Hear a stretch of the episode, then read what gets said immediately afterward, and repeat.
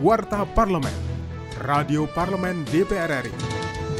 Dari Gedung DPR Senayan, Jakarta.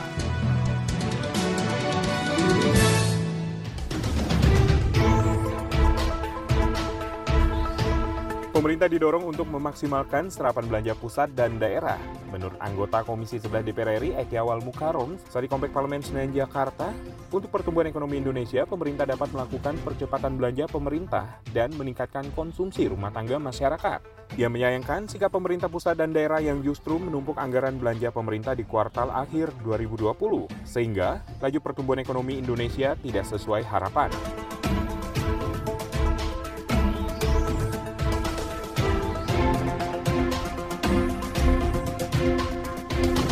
Saat kunjungan kerja riset ke Jawa Tengah, DPR RI mengapresiasi penerapan pendidikan karakter berbasis kultur budaya masyarakat di lingkungan Sekolah Kabupaten Purwakarta. Ketua Komisi 10 DPR RI, Saiful Huda mengatakan Kabupaten Purwakarta sudah memiliki tradisi yang baik terkait dengan pendidikan karakter.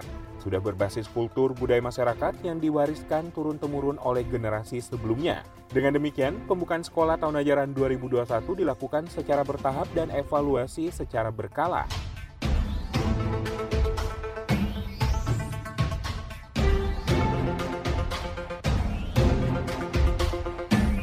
Anggota Komisi 7 DPR RI Andi Yuliani Faris meminta Badan Tenaga Nuklir Nasional atau Batan lebih maksimal dan masif mengembangkan nuklir terapan, salah satunya sebagai energi baru dan terbarukan atau EBT. Dalam kunjungan kerja riset ke Jawa Barat baru-baru ini, ia menilai pemanfaatan nuklir masih menjadi pro dan kontra di masyarakat Indonesia.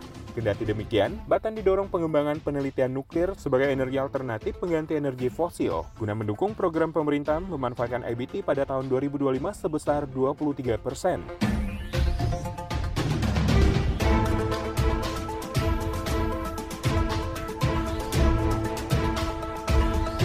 Demikian Warta Parlemen, Produksi TV dan Radio Parlemen, Biro Pemberitaan Parlemen, Sekretariat Jenderal DPR RI.